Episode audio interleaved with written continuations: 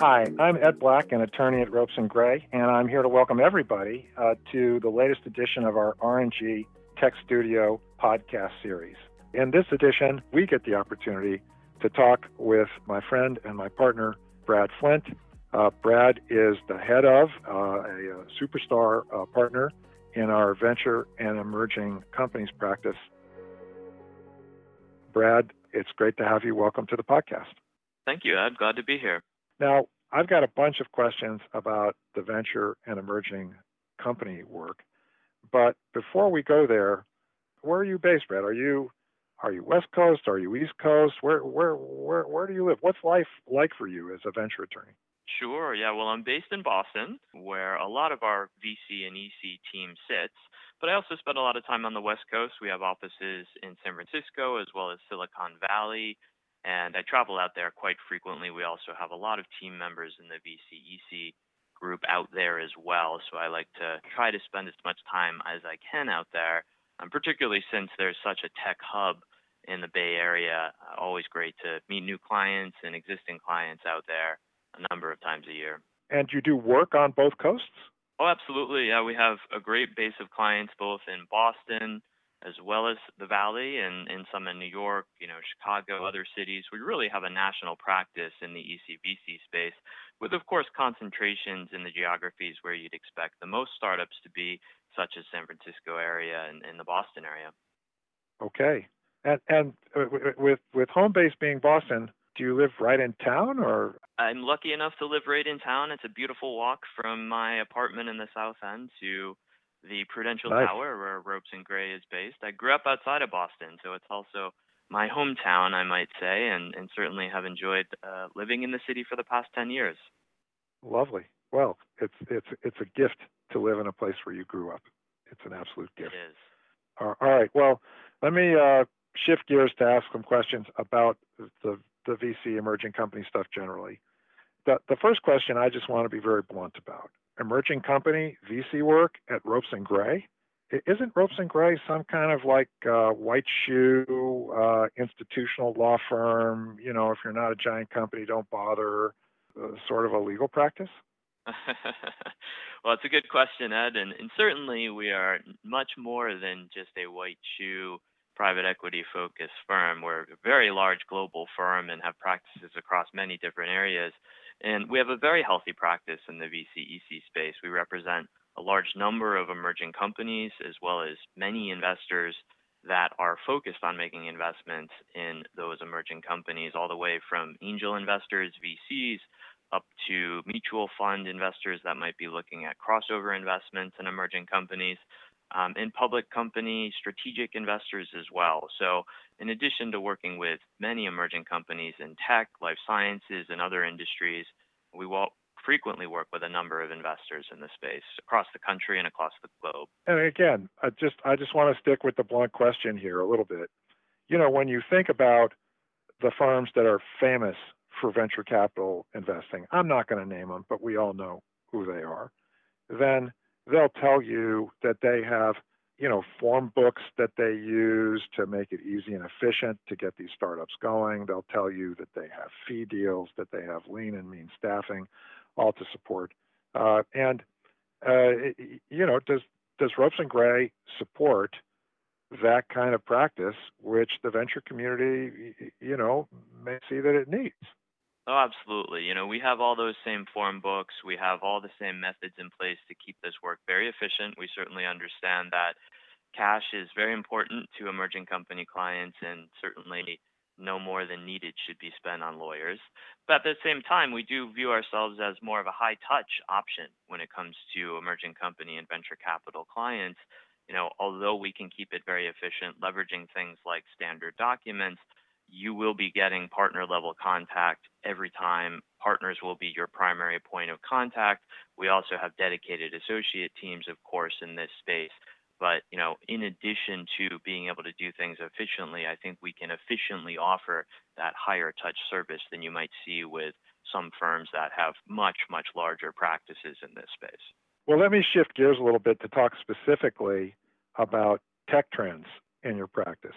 I know, of course, VC EC practice it's focused on innovation and week to week, what's innovative, what's new, that's always changing. But if you had to focus on one, two, maybe three, uh, you know, trends you're seeing in the startup community right now, where are you seeing innovations that are drawing investment dollars, drawing capital, and pushing companies forward? Sure, happy to talk a little bit about that, Ed. Uh, one certain trend that we see a lot of these days is a move towards more artificial intelligence applications. And that's both in historical tech, you know, core tech applications of AI, but also in other industries, including life sciences, for example, where companies are now using AI for drug discovery purposes. For example, one client that I work with regularly is Genesis Therapeutics.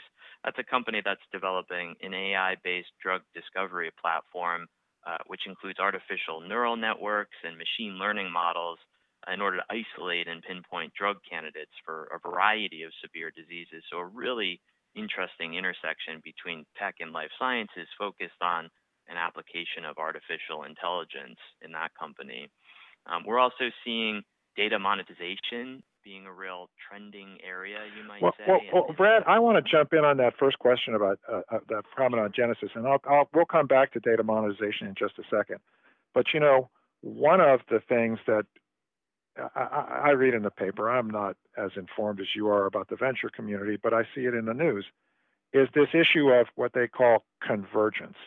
That is, where AI and tech are taking over businesses that used to think of themselves as being not tech. Uh, and when you look at the example you just gave, Genesis, here it is, uh, you know, drug discovery which go back 15, 20 years, was all about either goops and goops or powders that were being manipulated at a bench in the lab. And now it's now it's computers.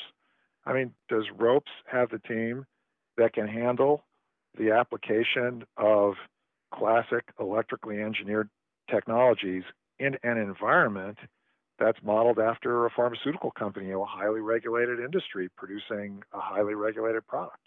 Oh, absolutely, Ed. Yeah, and, and historically, Ropes and Gray has really developed a strong practice in the biotech and broader life sciences space in general. And we've always been strong in tech as well. So to bring those two industry skill sets together uh, is something that's pretty easy for us to do with our tight knit team. We have FDA regulatory lawyers that would work with clients like Genesis. Uh, we have IP lawyers that are specialized in thinking through issues very much emerging issues about how to protect rights to AI type applications. We have licensing lawyers that specialize in the convergence of those two spaces. Um, and then our more general teams, including myself, you know, with experience in both industries and able to speak intelligently as a sort of outside general counsel to our emerging company clients, uh, including Genesis, which I had mentioned earlier. Superb.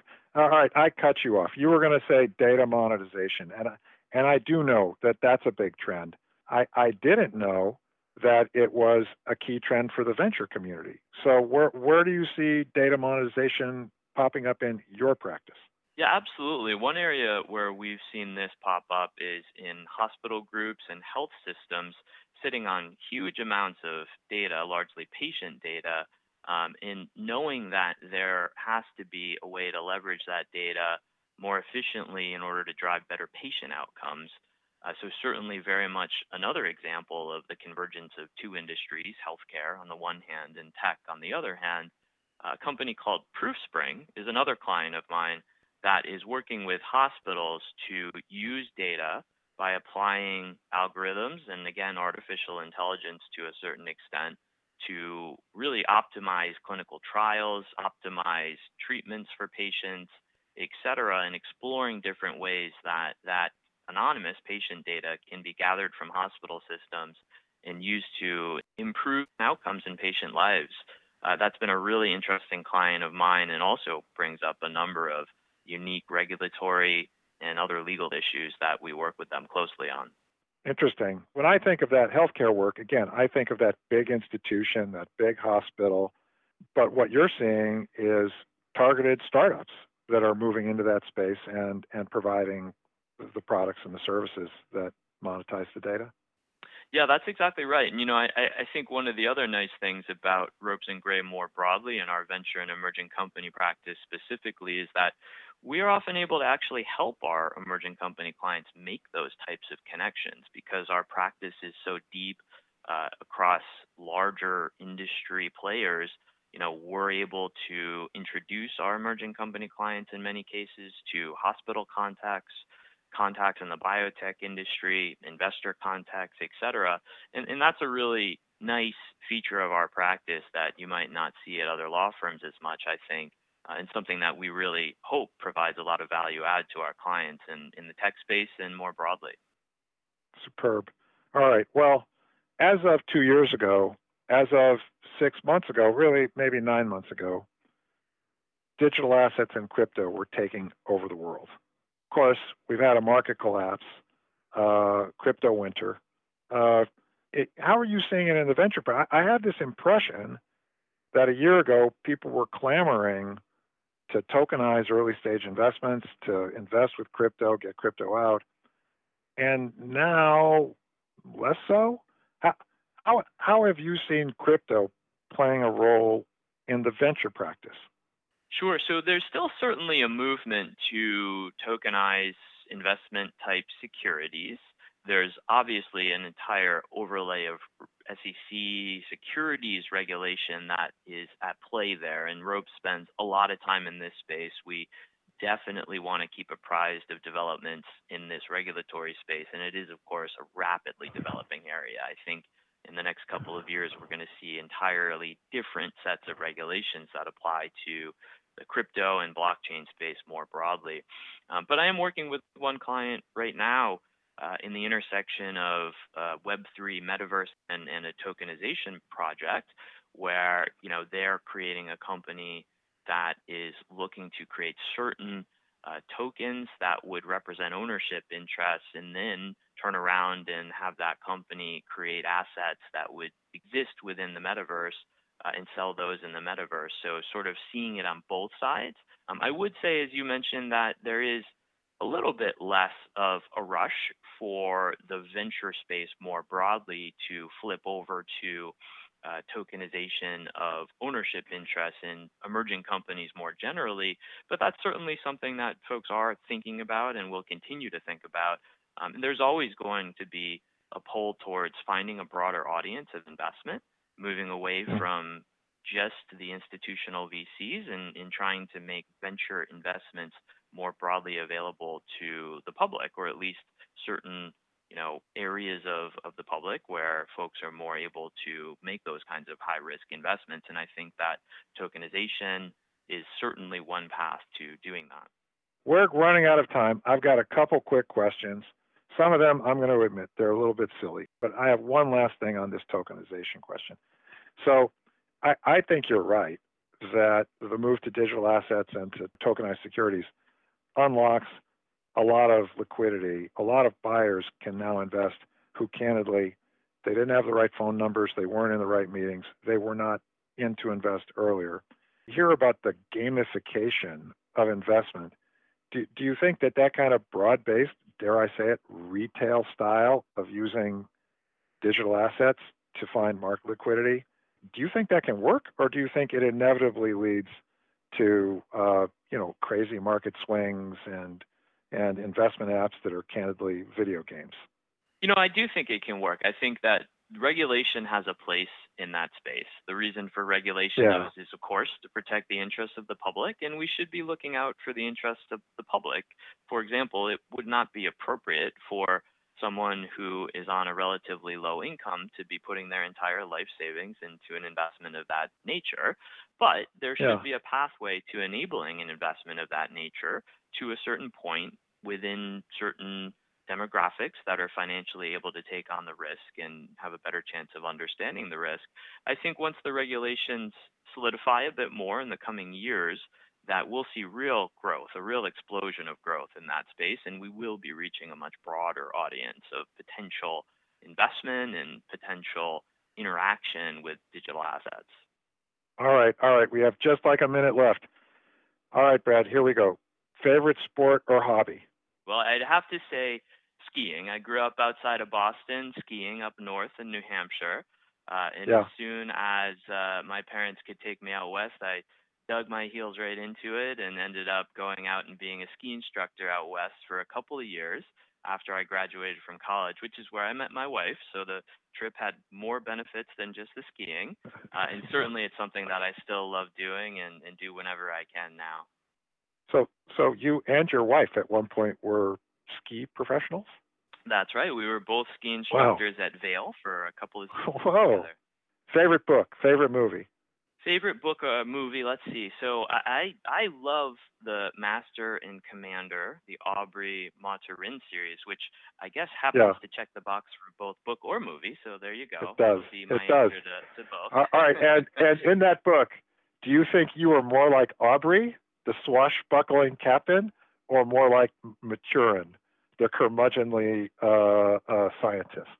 Ooh, I think it's definitely got to be uh, Maturin. He's he's also a spy in addition to being a curmudgeon scientist. So I guess maybe there's a little bit of me that uh, associates with that. We'll say. Okay, there there you go. All right, last question, and and this is this is the uh, I'm stealing this question from an ESPN interview. Which is more important in a peanut butter and jelly sandwich, the peanut butter or the jelly, and why? Ooh, that is a good question. That is a good question. I'd have to say it's the peanut butter, but the caveat there is that it has to be crunchy peanut butter if it's in my peanut butter and jelly sandwich. I think that is the key to the texture of that that whole sandwich, and without it, I just wouldn't even want. Uh, I wouldn't want. Interesting. So a PB and J, it's it's about the way it feels. Brad, it's been great having you on the podcast. I also want to thank our audience and our listeners for following us through. As with all of our other RG Tech Studio podcasts, this edition will be available up on the Ropes and Gray RG Tech Studio webpage and through every place else that podcasts are made available. Thanks so much.